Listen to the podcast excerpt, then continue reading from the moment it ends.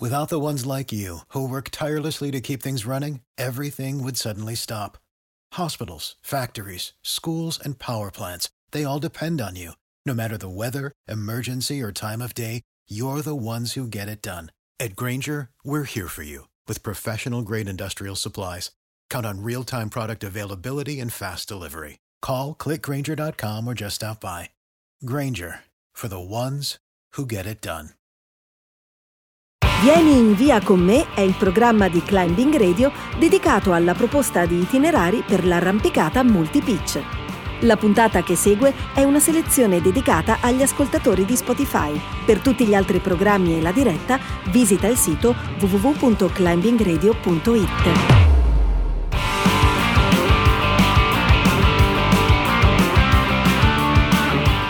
Cari amici, bentornati Climb, su Climbing Radio, la trasmissione, il nostro appuntamento settimanale dedicato alle vie lunghe. Vieni in via con me quest'oggi, sempre qui alle 17, con noi due ospiti, due amici importanti, Marco Toldo e Diego Dellai. Marco e Diego, bentor- benvenuti, barra bentornati, perché Diego è una vecchia conoscenza eh, su Climbing Radio. Grazie Matteo, grazie. Ok, allora Diego, eh, con te ci eravamo già incontrati nella precedente stagione parlando della, della salita invernale della via Solleder in civetta, salita eh, che ci ha fatto sognare, che ci ha fatto emozionare e il tuo racconto forse anche nel momento in cui avete toccato la cima anche qualche piccola lacrimuccia ce l'ha fatta, ce l'ha fatta scendere.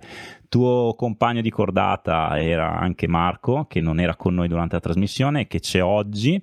Eh, Marco, prima di presentarti, due parole su quella salita così facciamo con una sorta di link con quella trasmissione. Cosa porti nel cuore della, dell'invernale del Civetta? A me piace mettere in Beh, difficoltà le persone. Eh? Esatto, esatto, provo. allora era. Infatti, Marco si era già preparato, sono sicuro, si era già preparato perfettamente sugli Anier. Adesso li avrei messo a disagio completo. No, in realtà non, non, si, non, ci si può preparare a una serata così pensando che non so che domande mi vengono fatte. Ho, ho ragionato sull'improvvisare, quindi farò così anche per il civetta. Beh, c'è poco da improvvisare, era una salita che insomma si sa, si è detto, la sentivamo forte perché era da qualche anno, era precisamente da cinque anni, è la prima volta che siamo andati per provare con Diego, era una cosa che sentivamo, che boh, in qualche modo volevamo fare. E c'è anche da dire che ci ha respinti praticamente due volte prima di riuscirci. E questa cosa mi pesava un po' perché avevo sempre in mente che una terza ritirata avrebbe eliminato questo progetto, insomma, ecco quindi quando siamo tornati sì c'era grande motivazione ma c'era anche questo dubbio, questa perplessità, questa paura diciamo. E bisogna dire che siamo tornati veramente preparati eh, e con le carte in regola per riuscirci, con le condizioni giuste per riuscirci e con un gruppo di amici veramente validi al di là della montagna anche come persone. E penso che sta questo insieme di cose faccia funzionare le, le avventure in montagna, ecco, ed è funzionata. Eh sì, eh, sicuramente poi te Diego avete più link, cioè la vostra, non vorrei dire sbagliare nel dire che è una cordata de- della vita, insomma, però eh, insieme al, all'Anier sullo scudo, insieme sulla Solleder, insieme nella guida dedicata alla Valdastico, quindi una cordata che arriva anche in libreria e, e non solo lungo i calcari delle Dolomiti e un concatenamento che ha lasciato sbalorditi tutti, insomma, eh, quasi da domandarsi se siete degli extraterrestri, insomma, per compiere una cavalcata così lunga, così impegnativa, insomma, assolutamente non, non da sottovalutare. Mm, prima, mentre ci stavamo così coordinando sul collegamento, abbiamo fatto riferimento al numero dello zaino che porta un un, eh, un articolo di diverse pagine dedicata, dedicate a, questa, a, queste vostre salite, questi concatenamenti, no? E c'è sia un racconto di Marco che un racconto di Diego, quindi due visioni completamente diverse della stessa salita. Eh, c'è un titolo che abbiamo adottato per l'articolo che è Profumo di luce, di, scusate, Profumo di caffè e luce calda, emozioni lungo la trilogia Daniela. Ecco, secondo me, caspita, eh, è, veramente, è, veramente, bello perché solo da quel titolo no, che Diego ha tirato fuori dal cilindro, uno riesce veramente ad aprire il cuore e alle emozioni di questa vostra salita. Ma riavvolgiamo il nastro temporale e torniamo non all'11 agosto, cioè ovvero il giorno in cui avete compiuto la salita, ma qualche settimana prima. Come è nato il progetto? Dai Marco. Eh, in realtà bisogna andare indietro sì, di qualche mese, forse anche di anni per l'idea. Ok. E perché l'idea, dirti di preciso quando, però avevamo salito nel 2019 tra cime di Lavaredo in giornata. E, e, prima avevamo fatto anche un altro concatenamento qua da noi sul segno alto. Diciamo che non è una roba che vogliamo fare le prassi, ma è una roba interessante, secondo me è un bel gioco, è un bel mettersi a prova. E però il segreto è forse trovare il posto giusto per farlo, perché ad esempio sì, tre cime era già stato fatto, insomma una roba anche abbastanza evidente. Sì. Questo degli Agnier, eh, ti dico, eh, avevamo grossi dubbi anche noi nella riuscita di, nella possibilità di, di farlo, insomma proprio ne, le possibilità di, di, salire e scendere quelle cime in giornata era una roba distante. L'abbiamo preparato il mese prima perché... Ecco, magari dicia, diciamo, diciamo, le vie che avete ripetuto velocemente. Sì. Che concatenato Vai. per l'esattezza. Vado io? Vai Diego. Vai, Diego. Allora li ha usati sullo Spitz Nord, poi lo Spigolo d'Agnier e infine la Tissi sulla Torre Armena. Ecco, diamo anche, magari li do io velocemente, ecco la Susat T, eh, anche se di fatto porta il nome di un grande alpinista, in realtà gli apritori sono Armando Aste, Josve Aiazzi e Franco Solina che la salgono dal 22 al 24 agosto del 1960. Stiamo parlando di una via che ha uno sviluppo intorno ai 1000 metri e delle difficoltà intorno al sesto grado. Dico bene? Esatto. Okay. Diciamo che il sesto grado c'è per pochi passaggi in generale una via di quarto grado con dei tiri di quinto, dai, diciamo, quarto grado, ecco. Perfetto, spostandoci poi leggermente in parte sullo spigolo nord dell'Agnier, eh, parliamo, sem- parliamo, di Celso Gilberti e Oscar Soravito che la salgono nel 32, precisamente il, il 29 agosto. Mm, nota ai più come la via più lunga delle Dolomiti, poi vai a sapere se è veramente così eh, difficoltà quinto più, sesto meno, una via abbastanza discontinua come poi magari eh, vedremo nel racconto di Angelo Ursella che compie la salita solitaria della via e infine arrivare alla via Tissi, alla Torre Armena appunto aperta da Tiglio Tissi, Giovanni Andric e Francesco Zanetti il 4 giugno del 1931. Questa un po' più corta, nel senso che sono 500 metri, poi averne già praticamente 2600 in saccoccia è mica poca roba e difficoltà di, di quarto quarto e quinto. Come avete scelto queste vie? Perché proprio queste? Beh, eh, faccio una sintesi veloce Bravissimo. E quindi non so se Marco vuole aggiungere qualcosa. Beh, in realtà, se Diego ricorda, subito avevamo ipotizzato che la terza via doveva essere da Bianco Klaus al, alla Torre Armena, semplicemente perché sarebbero stati tre spigoli. Ah, ecco, vedi. Però eh, no, no, sì, sì, perché era anche curioso pensare di fare i tre spigoli, però ha, ha un'altra difficoltà, la strada Bianco Klaus, abbiamo pensato che era un po' troppo forse, ecco, era un azzardo e quindi abbiamo deciso di fare la Tissi che do, credo sia più facile di Torre Armena. Ecco. Ho capito. Forse la più classica anche, e quindi ci stava. Ok, e come vi siete preparati? Al, insomma, avete scelto queste vie diversi mesi prima, l'idea di fare un concatenamento e poi cosa ha fatto accendere eh, la fiammella? Eh, poi diciamo che era appunto già un paio d'anni, se non sbaglio tre anni che c'era quell'idea lì. E questo era l'anno giusto, l'anno prima che era, era stato l'anno dove aveva nevicato tanto l'inverno e quindi d'estate c'erano i canaloni pieni di neve. Eh Quest'anno certo, eh certo una, stato... una, volta che si arriva in cima bisogna anche ridiscendere, no? Eh, già, ridiscendere. Infatti l'anno precedente avevamo quasi pensato che la tanta neve sui canaloni potrebbe essere stato un vantaggio, nel senso una discesa veloce, però poi ci siamo resi conto che non sarebbe stato così perché i canaloni a nord dell'Anier non sono proprio così comodi, scendibili a piedi sulla neve, ecco. Mm, quindi voi avete trovato sostanzialmente tutto sgombro, tutto pulito?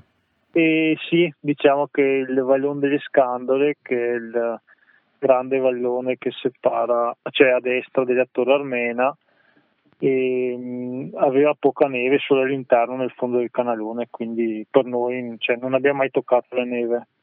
Ok. Ecco. E credo che succeda una volta ogni veramente di rado che quei canaloni d'estate sia sgombro da neve.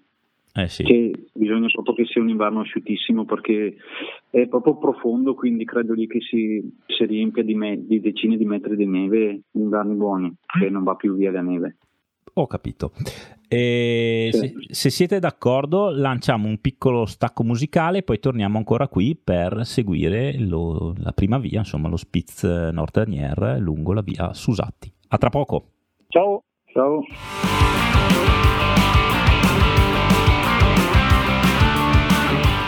E rieccoci qui nuovamente su Climbing Radio per eh, rincorrere le rocce del eh, gruppo dell'Agnier lungo la trilogia che Marco Toldo e Diego Dellai hanno realizzato l'11 agosto del 2022 concatenando eh, tre vie, la Susati e lo Spitz Nord Agnier, lo Spigolo Nord appunto dell'Agnier e la Tissi alla, alla Torre Armena.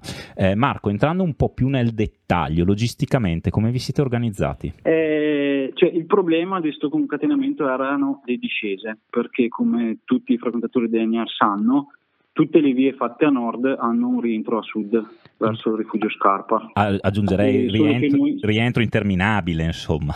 Sì, rientro interminabile, ma in ogni caso a sud, che per quanto abbiamo pensato di avere l'ana bici, qualsiasi cosa potevamo avere per ritornare in Valle San Lucano era praticamente impossibile scendere due volte a sud e rientrare in Val di San Lucano, perché se pensi da Frassenè a, a Col di Pra saranno 20 km mi sa, di, di strada e quindi dovevamo escogitare un sistema per scendere a nord. Okay. una cosa sicura era il vallone delle Scandole, nel senso che eh, anche parlando con vecchi alpinisti anche qua della nostra zona ci hanno detto che loro scendevano non regolarmente ma più volte sono scesi d'estate per il vallone delle Scandole rientrando dalle vie, facendo alcune doppie, disarrampicando, però si usava a fare. Probabilmente è un po' persa questa metodologia qua di discesa, però si usava. E, e quindi sono salito io una volta un mesetto prima, a luglio insomma, per scendere al vallone delle Scandole, per valutare com'era, per capire se era fattibile e anche perché siccome che noi usavamo per fare sta roba una corda da 50 metri dovevamo avere delle doppie da 25 metri, quindi in caso trovavo delle doppie dovevo praticamente teoricamente dimezzarle, certo. fare dei, dei, ancoraggi nuovi per poter fare doppie da 25 metri. E, boh, e quindi sono sceso da, dal vallone delle Scandole e ci ho messo un sacco di tempo. E, e dirti la verità la prima così a caldo l'idea è stata quella che era impossibile fare questo gioco. Anche perché eh, l'idea iniziale era quella non era quel, sen- quella, quel senso lì delle vie ma praticamente avremmo dovuto salire lo Spigolo prima, poi la Torre Armena, poi scendere tutto il Vallone delle Scandole e salire a Susatti e lo Spizio Nord. Però scendere il Vallone delle Scandole fino in fondo, per quanto può essere veloce e conoscerlo, era impossibile. E va bene, comunque io l'ho sceso, era fattibile, ho, fatto, ho attrezzato un paio di doppie da 25 metri e, e sono passato sotto a quello che poteva essere un eventuale attacco rapido alle Tissi, cioè dal vallone delle scandole accedere alle Tissi al posto che l'avvicinamento classico accedere più in alto, insomma. Ecco. in ogni caso dubitavo della possibilità. E cosa è? Che poi a Diego è venuta l'idea di un po' pazzarella di provare a scendere a questo punto anche dall'altra parte dell'Agnier, cioè quel vallone che separa praticamente l'Agnier dallo Spitz Sud okay. che è quello che parte da, dal bivacco Cozzolino e più sali più fa impressione, più diventa proprio tetro. E in effetti Diego questa idea l'ha, l'ha bocciata quel giorno che era anche partito per farlo perché credo che basta guardarlo da cioè, Non è che, che l'ho bocciato, non è stata una scelta volontaria, che quel giorno era una giornata nebbiosa, di nebbia assurda per fortuna e quindi mi sono trovato in bicicletta in Valle di San Lucano e è stata comunque una giornata piacevole perché ho trovato Ettore De Biasio profondo conoscitore di quelle zone lì e Emanuele Confortini e quindi alla fine la giornata è passata serena e felice a chiacchiere, quindi è andata bene. È andata bene così.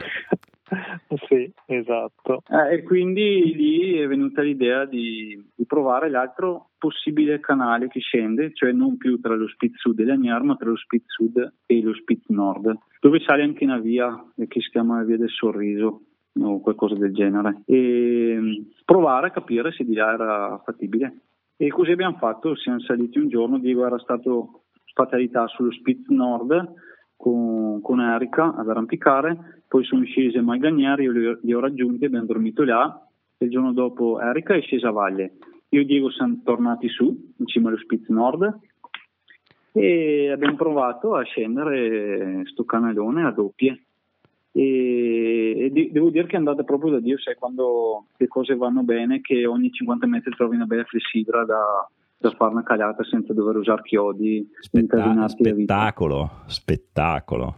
Cioè nel senso credo io sono quelle fortune che magari un po' te le meriti perché volevi talmente tanto fare quella cosa che boh, qualcuno è dalla tua parte non so come spiegarlo però credo di no. Quelle robe un po' particolari che succedono insomma ecco. E praticamente con, abbiamo attrezzato sette doppie e più in mezzo bisognava un po' disarrampicare, camminare sette doppie sparse in tutta sta discesa, una eh, c'era già in fondo e con otto doppie siamo scesi e è arrivato il cozzolino. Ovvio che per fare tutto questo gioco, quindi trovare dove fare le doppie, farle fatte bene, ragionare che non si incastrino le corde, non tirarsi giù sassi, abbiamo speso tanto tempo, quindi era non, non, riusciamo a capire effettivamente come una volta che ripetevamo quella discesa di quanto potevamo impiegare.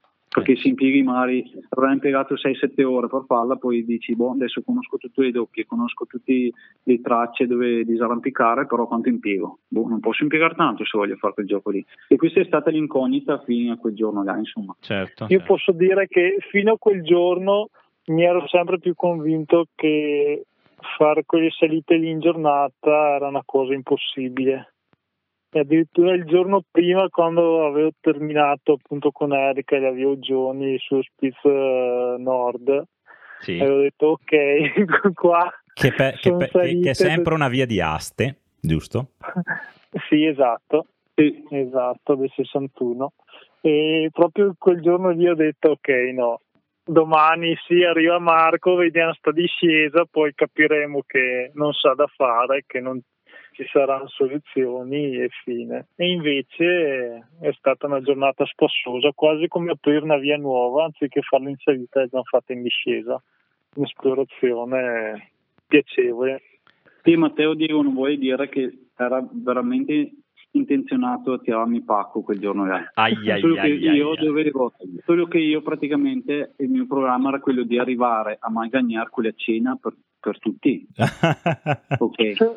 E quindi probabilmente ha approfittato più della cena che, che della speranza di riuscire il giorno dopo a fare la discesa. Okay. Queste, queste sono confessioni. sì. Vabbè, dai. Ti dirò che quel mattino lì, sì, si stava bene anche sui prati di Malganier, guardare in su, sentire i campanacci delle mucche e poi tornare a casa. Invece sono stato costretto a tornare in cima all'Agnier per scendere di là. Ma vabbè, è andata bene. Eh sì. Sono, sono, proprio posti stupendi. Tra l'altro, ho proprio davanti insomma, quello che Marco ha scritto no? nel, nel, suo articolo che, si, che, che, porta il titolo di Grazia Agnier. E, e, le prime righe sono queste. È da qualche anno che consiglio a chi un po' se lo merita di entrare almeno una volta nella valle di San Lucano, recarsi nella piccola frazione di Col di Pra voltarsi indietro e lasciarsi trasportare dall'onda di forza ed energia che quelle pareti riescono a trasmettere anche a chi, ne sono sicuro, di alpinismo se ne intende gran poco.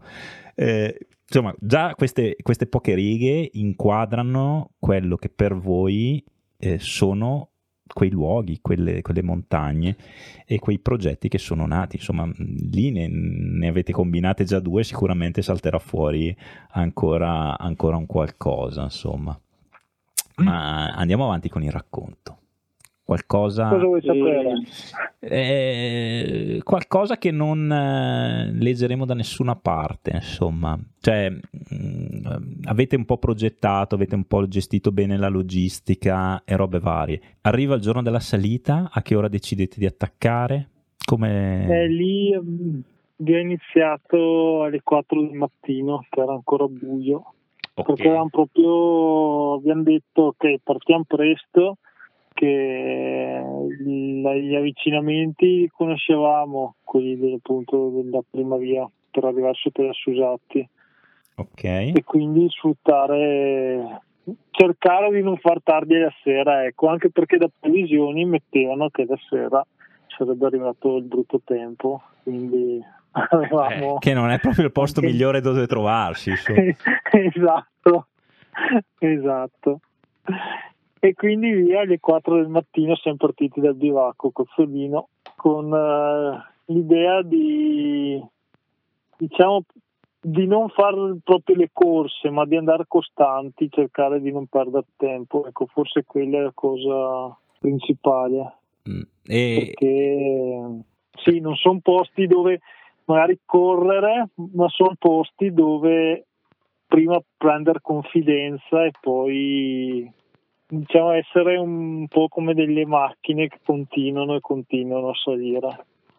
Questa è un po' la mia idea. eh, e- e durante la salita vi è mai capitato anche solo un pensiero in silenzio, senza condividerlo, di dire potremmo anche fermarci qua che sono contento lo stesso.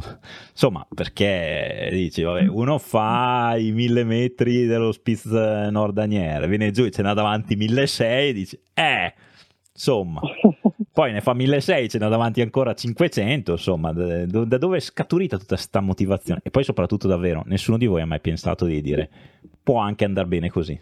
Andiamo, allora, ti dirò. andiamo avanti con le confessioni, no? in cima agli Assusatti, quando ti rendi conto che, che è andato tutto bene, che il meccanismo funziona, a me personalmente, ma penso anche a Marco, è salita ancora più la voglia di, di fare, di dire ok, via, che guarda che bello, siamo già qua, il, boh, cosa, che ora erano 8 del mattino, eravamo già in cima Assusati o alle 9 e quindi fino allo spiro degli Agnier nessun problema. Poi ti dirò che a metà spiro delle Agniere, anche verso la cima, io iniziavo a essere già un po' cotto, Mm. da dire ok, sono le 4 di sera, 5 del pomeriggio, siamo in cima alle Agniere, ma starebbe già bene qua. Invece non c'era possibilità, eravamo lì per fare quella roba lì e Eh, diciamo questi- che Marco si è un po' imposto, in Ah, silenzio, con poche parole, ma si è imposto. Eh beh, a, a volte il compagno di cordata è la chiave di successo, insomma, no? Ah beh, sicuramente il fatto di saper motivare quando serve o usare le parole giuste, penso sì. Eh, e tu Marco come hai motivato? Diciamo che Come motivato Diego? eh, no, eh, mm, mi- torno un attimo indietro. Vai. E io se- sentivo veramente tanto sto, sto progetto. Cioè, ci credevo, avevo i dubbi che aveva Diego, però era proprio una roba che negli ultimi due mesi mi era entrata in testa come non era mai successo con altre esperienze in montagna. Non dico che dovevo farlo perché è brutto termine, ma una roba che volevo provare a fare dando tutto me stesso. Ecco. E le mie giornate state che quando siamo arrivati in cima alle Susati, che lo ricordo erano le 8 meno un quarto, e, è ovvio che ti carichi alla grande perché mai avremmo pensato di, di essere in cima alle sp- spizzaniere alle 8 meno un quarto e tanto più quando siamo arrivati al Cozzolino che saranno state boh, le 10 mi sa. Cioè anche la discesa più che altro era andata da Dio. In un paio di ore eravamo scesi cosa che minimamente ci aspettavamo di impiegare così poco. Certo. e, mm, poi lo spigolo di Agnier, eh, boh, eh, ne avevo, sono andato, però dopo praticamente siamo arrivati in cima, vedevo che Diego era un po' stanco, ma ero sicuro che la stanchezza arrivava anche a me, quindi sarei stato pronto a mollare, non è che potevo dire boh adesso andiamo, tanto io ne ho, perché ero sicuro che prima o dopo arrivava a me la stanchezza. E, però appunto come hai detto tu anche all'inizio, dopo tanti anni che si scala insieme, ci si conosce, era già successo altre volte in cui sappiamo un po' compensarci, ecco penso, quindi ero abbastanza convinto che magari nel modo giusto facevo capire a Diego che io non, non, potevo garantire un'altra via, però lui secondo me aveva tutte le carte in regola per garantire la riuscita dell'altra via. E forse sono quelle cose che non servono discorsi e parole tra noi almeno, no? Vengono, arrivano, ci, ci, ci capiamo ed è stato un po' così perché eh, alle 4, non so, alle 4, alle 5 al, al bivacco in cima alla Gnara abbiamo detto andiamo. E sono stato anche contento perché accettavo anche di lasciare stare, però mi sarebbe dispiaciuto, ecco. Sì, sono quelle, son quelle diciamo cose che... che... se tieni duro ce la fai, se la pianti lì non torni più, insomma, no? Ah beh, non saranno più tornati se penso io, insomma. Ecco, eh, per, quindi, per farlo, insomma, quindi complimenti, insomma, dai. Il, vi, siete, vi siete spallettati? No, no, è andato proprio bene eh, andato, cioè, proprio perfetto, molto meglio di come qualsiasi cosa poteva andare una giornata così. Avevamo tanti dubbi, dopo Livino li conoscevamo bene, eh, quindi tutto poteva succedere, insomma. Bisogna dire che un, un concatenamento così è sì una grande cosa in montagna, però bisogna anche essere obiettivi, dire che tu puoi benissimo fare la prima via, decidere che non te, non, non te la senti o non ce la fai e boh, basta, chiudi lì. Fai la seconda e dici non ce la faccio, dormo in cima o torno giù a piedi dietro. Devo dire, c'è comunque no, quella parte anche eh, un po' eh, diciamo che, che, rende più semplice la cosa quando tu sai che in cima ogni montagna puoi insomma abbandonare non è che sei costretto ad andare avanti. Calcoli il tempo e le energie che ti rimangono e se poi vai avanti certo certo certo certo eh, insomma, Diego sa che io sono un po' appassionato, appassionato di libri, ce n'è un certo numero e c'è un libro eh, dedicato proprio a, ad Attilio Tissi che è stato pubblicato dalla Nuovi Sentieri nel, boh, adesso vado a vedere, eh, nell'ottobre del, del 2000 no? e all'interno ci sono tutta una serie di, di racconti ma anche di testimonianze di chi ti si l'ha conosciuto e, e ha anche condiviso delle salite. Ce n'è mh, mm, proprio a, a, pagina 35, quindi all'inizio del, del libro, c'è un, un, racconto di Armando Aste che stasera abbiamo citato appunto per uh, le due vie che ha al, allo Spitz Nord della Nier e, eh, e così questo, questo, articolo ha come titolo Il seme dell'esempio. Allora eh, mi viene da dire Qual è l'alpinista di riferimento per Marco e per Diego? Mm. Diego? no, perché prima, no, prim, ne... prima, avete citato Dal Bianco no? e, e, la prima cosa che io ho pensato quando l'avete detto è che in realtà è un alpinista delle vostre zone, no? tra l'altro anche poco conosciuto secondo me, meriterebbe un po' più di fama. Non so è se è lui o no. Eh sì, se n'è andato giovane, sì. sì. No, dai, a parte gli scherzi, cioè se voi dovete mm, cioè, uno o più personaggi che eh, hanno influenzato o, in, o, continuano a influenzare il vostro alpinismo, il vostro modo di andare in montagna, chi c'è? Allora, eh, potrebbe essere lo stesso, quindi non so chi comincia. Eh. chi comincia potrebbe rubare l'altro. Eh, ma Marco potrebbe dire Diego e Diego potrebbe dire Marco. no, quelli che hanno un po' influenzato, diciamo che, che ho sempre stimato, che mi hanno affascinato, sicuramente gli alpinisti che hanno frequentato quelle zone lì. Okay. Dei Dolomiti Bulunesi, ma soprattutto quelle zone lì, quindi la Valle di San Lucano con, con Laniere di Pale. E quindi mi viene da pensare sicuramente a Massarotto, mi viene da pensare al, al trio di Longarone, Del Pozzo, Venturino di Bona e Maurizio Fontana. Poi gli altri li lascio a Marco, se ne li tolgo tutti. Massarotto appunto ci siamo rubati è sicuramente anche per me un esempio, non, non solo come alpinista ma come stile di vita. Eh, secondo me ha dato un esempio anche di come vivere in maniera semplice e di accontentarsi di poco ma di portare proprio la propria passione sopra qualsiasi cosa. Ah. E, e, poi secondo me una meteora che è mancata è Marco Anghigliari, quello credo sia stato il più forte di tutti i tempi assolutamente è una persona che manca a tanti e chi, e chi, l'ha conosciuto sa che lo spessore umano probabilmente era di gran lunga superiore a quello alpinistico quindi se eh, già sì. quello alpinistico era agli altissimi livelli cioè, poi io sono di Bergamo quindi Marco era abbastanza fuori dalla porta insomma nel territorio lecchese sì. veramente un personaggio spaziale ecco penso che sia il termine. Cioè, se pensiamo oggi a, a, se pensiamo a quel concatenamento che ha fatto lui di Agnier, Civetta e Marmolada, per quanto vabbè, l'ha fatto slegato, però secondo me è una roba che è difficile eh, crederci che sia possibile oggi ancora. che è stato fatto, che è già stato fatto boh, vent'anni fa.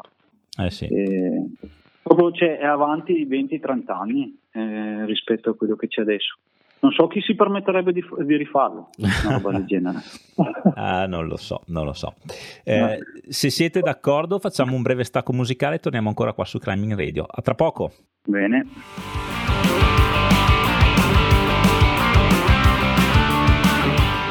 E rieccoci tornati su Climbing Radio, sempre con Marco e Diego per parlare dei loro viaggi verticali compiuti l'11 agosto su, nel gruppo dell'Agnier. Um, Diego e Marco hanno scritto, hanno provato a mettere nero su bianco le loro emozioni, le loro sensazioni provate lungo queste, questa lunghissima cavalcata uh, rocciosa. Uh, il tutto è stato mh, convogliato poi in un, in un articolo e l'articolo articolo uh, Diego e Marco hanno voluto che fosse tra virgolette firmato come gru- gruppo Roccia Quattro Gatti. Uh, chiederei a Marco di raccontarci qualcosa di, di, chi sono questi quattro gatti, se effettivamente sono quattro o qualche d'uno in più, e che cosa significa per Marco e Diego far parte di un gruppo alpinistico, oserei dire, sempre più conosciuto, uh, anche ai giorni d'oggi, insomma. Tocca a me, giusto? Tocca Marco. a te, sì, sì, sì. Vai Marco. E, allora, beh, io ti dico, faccio parte di questo gruppo dal 2015, quindi non tantissimo. Diego era già dentro, anche se... 2010 Diego, dentro. giusto? Sì, esatto. esatto sì. E, e per, eh, è stata una sorpresa da parte di Diego il mio ingresso perché abbiamo tutta una nostra sorte di regolamento che implica che una persona deve praticamente chiedere l'ingresso presentando un pseudo curriculum. È più goliardico, però dai, è giusto che ci sia anche una formula così. E quindi io mi sono trovato questa sorpresa di essere presentato senza neanche far domanda. È stato un onore perché era un gruppo che in quegli anni che mi avvicinavo a questo ambiente dell'arrampicata sempre di più e stimavo molto perché qui da noi praticamente vai a farle di in valle e trovi sempre i vari Bortolo, Fontana e compagnia cantante. Sì, comunque nomi importanti, nomi che hanno fatto le storie della valle sicuramente, ecco, la storia qui da noi l'hanno fatta loro. Ecco, diciamo che voi siete della Valdastico, eh, perché magari nel frattempo esatto, chi si è sì, collegato sì. dopo non, non, lo sa, insomma. Sì. E, e, quindi sono entrato nel gruppo, il gruppo diciamo che si era un po' affievolito aveva bisogno di un po' di, di una verve, di una spinta. Non, non, è che l'ho data io, ma l'è andata insieme a me altri, penso io, dieci giovani che da quell'anno che sono entrato io sono entrati e adesso si, vede, si vedono bene i risultati. Insomma, si vede come un po' la, la, terza generazione che ha preso in mano, che ci tiene, che lo porta avanti, che lo, lo fa vedere, lo, fa, lo nomina in giro. E giusto insomma perché alla fine è grazie a loro che siamo qua a parlare con te di Agnier penso ah. perché loro hanno dato il via in valle all'arrampicata, loro hanno fatto appassionare i giovani, loro hanno dato la possibilità di far arrampicare i giovani, quindi è un po' un nostro ringraziamento, credo, no? E... Eh, bello questo. Sì, mi viene a dire che poi i vecchi del gruppo sono riusciti a trasmettere un po' di giusti ideali, di sani ideali che per quel che del significato dell'arrampicata del gruppo e di quello che vuol dire andare in montagna o comunque l'arrampicata in parete. Eh, è, è un grazie, sì. Eh, sì, eh, poi tra, tra, l'altro adesso io sarò sempre di parte, no? ritorno sempre sul discorso dello zaino, eh, la rivista apre e chiude sempre con delle, delle citazioni no? e quella di, di, questo numero, visto che voi avete accennato il, il termine vecchi, la leggo eh, proprio in apertura una frase di Massimo Grammellini che dice si diventa vecchi quando si smette di essere curiosi e pronti a stupirsi di tutto, preferendo soffermarsi sui ricordi invece che sui desideri. In questo senso la vecchiaia può arrivare a 20 anni come può non arrivare a 80. E quindi cioè, mi sono venute subito in mente queste parole nel momento in cui avete detto che sono stati proprio loro a farvi innamorare del, dell'Anier, quindi come una sorta di, di passaggio, di testimone nel, nel continuare a a sognare e a realizzarli. Sì, però in realtà i, i vecchi nostri sono uh, ancora agguerriti dentro. E sì, sì, sì. Eh... un po' il contrario di quello che, che hai detto te, cioè il, il termine vecchio. Cioè, I nostri vecchi sono veramente che ci tengono ancora e quindi hanno avuto proprio la capacità di, di, sì, di, di trasmettere, mi viene da dire, eh, di riuscire sì, però... a farci capire qual era co- sì. cosa conta. Uh, no, ma in questo senso la frase dice eh, che sostanzialmente mh, cioè se anche una persona è su d'età ma ha dei desideri, in realtà si mantiene giovane, no? E questi loro desideri sono diventati anche i vostri. Questo io volevo eh, sostanzialmente cercare di, di spiegare, insomma. Eh, avete altri progetti per quelle pareti?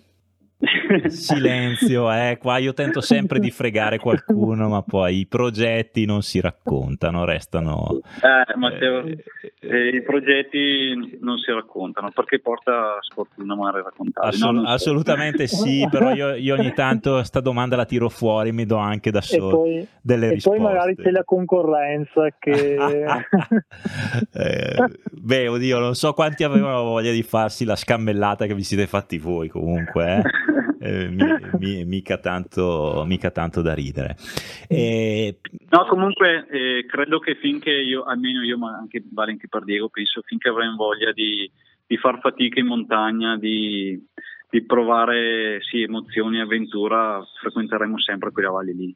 Non credo che ci siano tanti altri posti che ti permettano di, di vivere avventure come la Valle di San Lucano, che sia Laniera o le Pali di San Lucano secondo me per l'alpinismo un po' vecchio stile ma alla fine anche moderno è il più bel posto dei Dolomiti, non ho dubbi su questo. Quindi i progetti lì ci sono, sì, abbiamo qualche idea, chissà, con calma. Con calma, non c'è, non c'è fretta.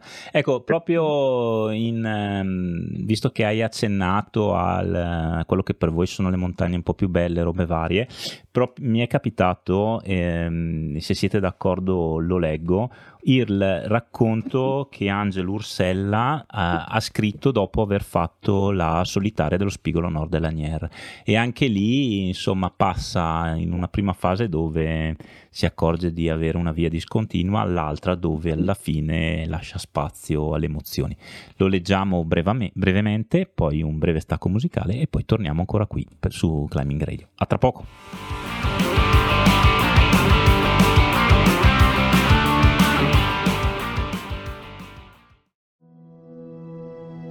Intanto un nuovo sogno sta prendendo forma, lo spigolo nord dell'Agnier. Non possiedo alcuna relazione della via, tuttavia una foto della parete con il tracciato della salita, via Gilberti Soravito, finché un giorno mi ritrovo chiuso nella mia 500 carica di tutto il materiale in viaggio verso Agordo. Dai vetri della vettura guardo con occhio corrucciato l'accavallarsi minaccioso nelle nubi. Non passa molto che il cielo manda la sua umida benedizione sulle montagne alla quale io oppongo ogni maledizione all'indirizzo di tale indiscreto comportamento. All'imbocco della valle San Lucano riconosco il profilo del mio spigolo, il quale, a dire il vero, non sembra un granché, specie nella parte centrale. Di tutt'altra pasta sembra fatto invece il tratto finale che si butta contro il cielo con slancio vertiginoso per scomparire nelle nubi che soffocano la vetta. Fa impressione l'enormità di questa montagna. Il maltempo insiste nella sua politica con una tenacia degna di miglior causa. Mi sento scoraggiato, tuttavia non desisto dalla mia speranza e continuo a studiarmi la via. Lo zoccolo mi appare subito come un affare mal combinato e poco allegro, impastato d'erba com'è. Ho il brutto presentimento che riuscirà a rovinare tutto. Fortunatamente scopro il letto di un torrente, che se non altro elimina il problema dell'avvicinamento alla base. Intanto le nubi corrono veloci sulla cresta, un vento tira da est, il che mi accende un briciolo di speranza. Altissima la parte terminale dello spigolo si va liberando dall'umida coltre delle nubi. Mi sorprendo con lo sguardo incollato a quest'ultimo terribile ostacolo e sogno ad occhi aperti la lotta per gli ultimi metri. La neve della vetta e la soddisfazione di poter finalmente guardare in giù lungo la marea smisurata delle rocce appena vinte. Verso sera il tempo si mette definitivamente al bello, preparandosi a una notte tranquilla. Mentre mi sistemo per dormire, il sole accende in un unico rogo le cime circostanti. Raccontare come si può passare la notte in una macchina di dimensioni un tantino ridotte può anche non essere interessante. Dirò solo che ho sbuffato e ruggito parecchio. Alle 5 meno un quarto esco dal mio impossibile letto. Dopo una breve colazione afferro lo zaino già pronto e mi avvio verso lo zoccolo. Come previsto esso si presenta verticale ed estremamente pericoloso. Provo un timido approccio, ma dopo nemmeno 15 metri sono costretto a ridiscendere. Continuare in queste condizioni equivarrebbe a un suicidio, roccia bagnata, erba, fino ad imboccare un canale molto ripido che porta a una forcelletta. Qui studio la situazione, se non che c'è ben poco da studiare, visto che da quassù la musica non vuole cambiare. Dovunque rocce quasi verticale e una quantità incredibile di erba, non so più che pesci pigliare, preferisco rinunciare alla salita piuttosto che ammazzarmi a causa dell'erba. Prima di abbandonare la partita però voglio dare un'occhiata verso la parete nord. L'idea si rivela saggia e mi permette di raggiungere poco più in là una zona di rocce più malleabili, lungo le quali riesco a superare la zona proibita. In poco più di un'ora dall'attacco, quando aspra lotta coi mughi, eh, mi ritrovo ad aver vinto lo zoccolo. Proseguo di buona lena fin sotto un salto verticale dove riprendo un po' il fiato. Mentre mi scolo tranquillamente una birra, sbircio con la coda dell'occhio il passaggio che mi attende. Oggi mi sento un leone, tuttavia preferisco affrontare l'ostacolo senza zaino, recuperandolo poi dal sopra. Riprendo la salita superando un lungo tratto di difficoltà modesta, di tanto in tanto mi fermo a guardare lo splendido panorama. Eh, ben presto mi ritrovo sotto la grande fessura centrale dove corre la variante Soravito. La evito a destra entrando in una serie di fessure dietri che percorro per un centinaio di metri. Sono sopra una spalla, buona parte del percorso è sotto di me. Ora si tratta di proseguire ancora sulla destra, in parete, a quanto pare. Tuttavia ho voglia di attraversare a sinistra per vedere come si presenta il filo dello spigolo. Faccio un piccolo assaggio lungo i primi 30 metri, ma ben presto mi ritrovo ridotto a più miti consigli, dietro fronte. Scendo di 50 metri e riprendo la mia passeggiata verso sinistra. Improvvisamente la parete nord mi appare così gigantesca da farmi sentire di colpo piccino piccino la vedo aprirsi sopra un vuoto repellente, nera e gocciolante. La vista di tanta acqua risveglia in me tutto il bisogno di bere accumulato su centinaia di metri di scalata. Supero ancora una serie di rocce poco impegnative fino a battere il naso sotto uno strapiombo, dove incontro finalmente il primo chiodo della via. Si presenta vecchio e arrugginito, ma sempre utile per farmi passare al di sopra dell'ostacolo. Piccolo intermezzo ricco di colorite espressioni. Lo zaino si incastra. Traffico un po' per disincagliarlo finché, con il permesso del Signore, posso riprendere il viaggio. Non ultimo tratto di, di difficoltà prelude la battaglia finale. È fatta. Ora devo mettermi seriamente. Si apre un diedro nel quale fanno capolino due chiodi. Estraggo dal sacco il resto del materiale, mi lego e getto la corda nel vuoto. Con delicata traversata mi porto sotto uno strapiombo che supero senza esitazione, infilando una serie di passaggi di quinto grado, si disegna una fessura irta di chiodi, salgo tranquillo, senza alcun bisogno di assicurarmi, sopra un salto di oltre mille metri. Roba da manicomio. Arrivo a una spalla dove mi attende una sorpresa non molto gradevole. Il muro si presenta levigato come il vetro. Solo un miracolo potrebbe dare la capacità di salire. Mi sposto qualche metro a destra ed ecco fatto il miracolo, una fessura di edro incisa lungo un'intera liscia parete. C'è in aria odor di rotta quindi cerco di tirare un po' il fiato. Ne approfitto per dar fondo alle ultime riserve di liquido, già che da qualche tempo mi sento la gola discretamente inarridita. Il tempo intanto ha ceduto alle sue antiche e pessime abitudini e brontolando e oscurandosi in volto comincia a lacrimare senza alcun ritegno. Non sarà certo un briciolo di pioggia a sconcentrarmi, oggi niente mi può più turbare tanto più che la birra che tengo tra le mani è l'ultima e quindi ho il diritto di scolarmela in santa pace.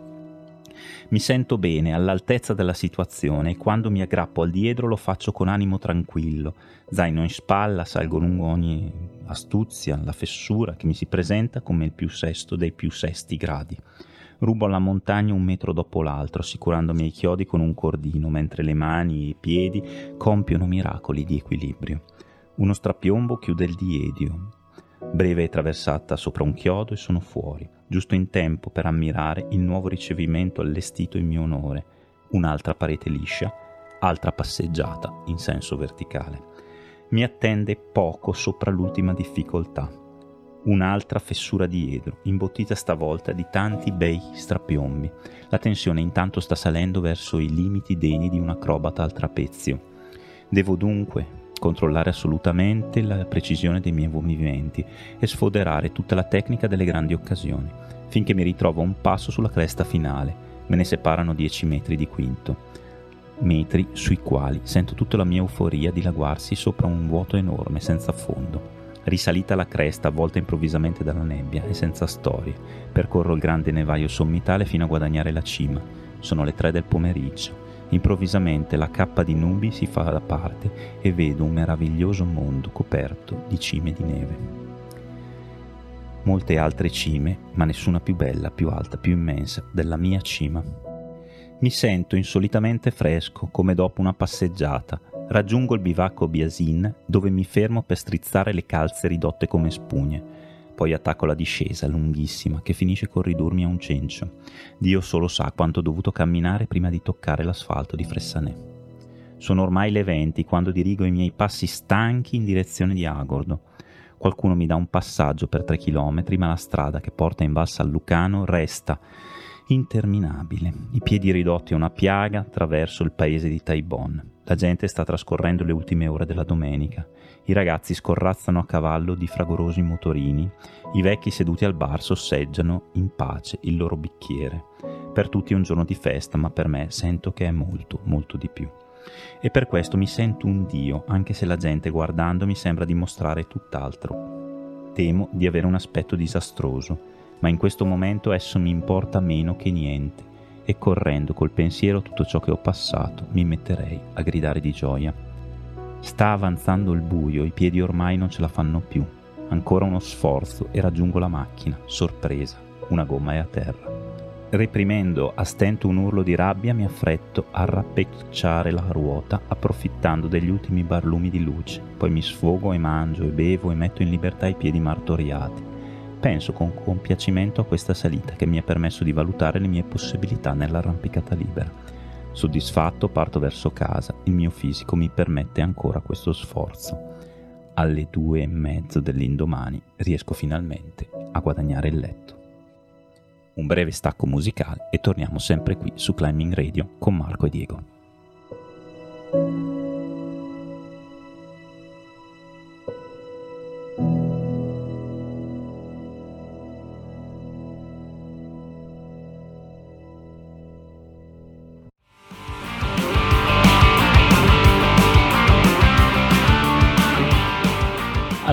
Eccoci ritornati dopo il racconto sulla solitaria di Angelo Ursella, il nostro breve stacco musicale. Mentre passavano le musiche, eh, Diego fa ammenda di aver dimenticato un alpinista di riferimento e quindi adesso vi poniamo subito rimedio. Riccardo Be. Diego, ci dici qualcosa di lui?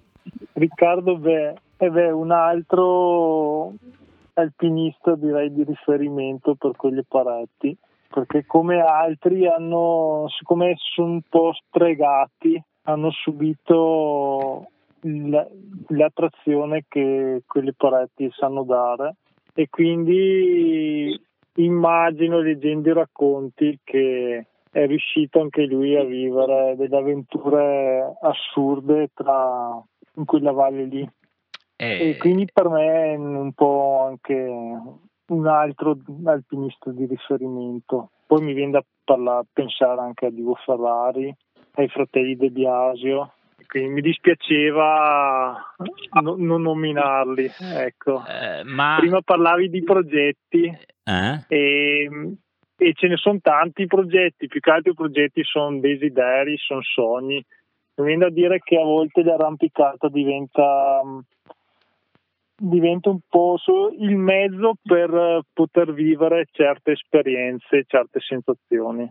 Eh, no, io però adesso ritorno un attimo su Riccardo B, perché mm, insomma tu lei hai accennato, tra l'altro c'è un libro che a me è piaciuto molto, pubblicato da, da Versante Sud, proprio dedicato un po' a tutta la sua storia. Lui nasce a Lamon nel 47 e morirà proprio a Lanier eh, nel, nell'82. Lui, oltre ad aver bazzicato molto sulla Nier, mm. è andato a curiosare anche nel, insomma, anche un po' più di curiosare, diciamo, nel gruppo dello Schiara. È, è un gruppo che a voi incuriosisce, appassiona oppure no? Allora, personalmente mi è sempre incuriosito mm. perché da racconti sto burel, precipizio, e quando lo raccontano più che parlare di altezza parlano di profondità. Ah. Perché è una montagna nascosta dove sti boral inghiottiscono tutto, sti valloni. E, ehm, però mi ha sempre dato la sensazione di, di roccia marcia, ecco. Quindi mi attira, però a un certo punto sì, resta là resta là nebuloso. Vabbè, non scappa, non scappa. Invece te, Marco? Eh, io ammetto che, ammetto che l'ho visto solo in foto, non sono mai andato su. Eh, e sicuramente. Mi attira, mi attira, perché è un altro posto selvaggio, iper selvaggio, e sicuramente il nostro alpinismo è comunque dedicato ai posti così. Dove, insomma, dove riesci a, da, a sentirti veramente un po' un primitivo quasi, no? Eh perché certo. anche la Niera, vedi Giulia Valle, però veramente sei fuori del mondo come pare San Lucano. Là probabilmente ancora di più. Eh, sarebbe da andarci, sì, una volta sarebbe da andarci. Sicuramente, come ripeto, come, come ho detto prima, ripeto, la Valle di San Lucano non ha uguali. È il posto del Proprio cuore, cosa, Dentro in Valle San Lucano sento qualcosa che si muove dentro. Quindi è là un po' il mio richiamo è là. Bene, dai, Bello. Quindi grandi, grandi, sogni per il futuro, i sogni non, non, si svelano, noi siamo giunti alla fine di questa puntata di Vieni in via con me, cavalcando le rocce della Nier e sognando le pareti della Valle di San Lucano. Eh, Diego e Marco, grazie per eh, aver chiacchierato con noi su Climbing Radio, sono sicuro, come avevo già detto pochi mesi fa a, a Diego, che ci saremmo risentiti, non sono andato non mi sono sbagliato, visto che di, di tempo ne è passato veramente, veramente, poco, quindi l'augurio è di risentirci nuovamente qui su un Climbing Radio per commentare qualche altra vostra grande impresa, perché sono sicuro che ne vedremo delle belle. Grazie e un saluto. Grazie Matteo, è stato un piacere. Ciao a tutti. Grazie e chissà di trovarci presto da qualche parte, yeah. su qualche parete e, maga- e, magari una vo- anche. e magari una volta anche dal vivo, no? perché qua andiamo avanti a colpi di telefonate esatto. e, e, così via. Eh, niente, io sono Will de Sasbalos, ringrazio tutti voi che ci avete ascoltato. Se avete perso parte di questa puntata o le precedenti, trovate i podcast sul sito di Climbing Radio oppure su Spotify. Ci vediamo tra sette giorni, sempre qui su Climbing Radio. Ciao ciao! Per i climbers che vogliono arrivare davvero in alto, ora su Spotify c'è il programma giusto. Le migliori puntate di Vieni in via con me, disponibili in podcast per portarti su itinerari multipitch da sogno in compagnia di grandi scalatori. Cerca Multipitch su Spotify e preparati a partire in cordata.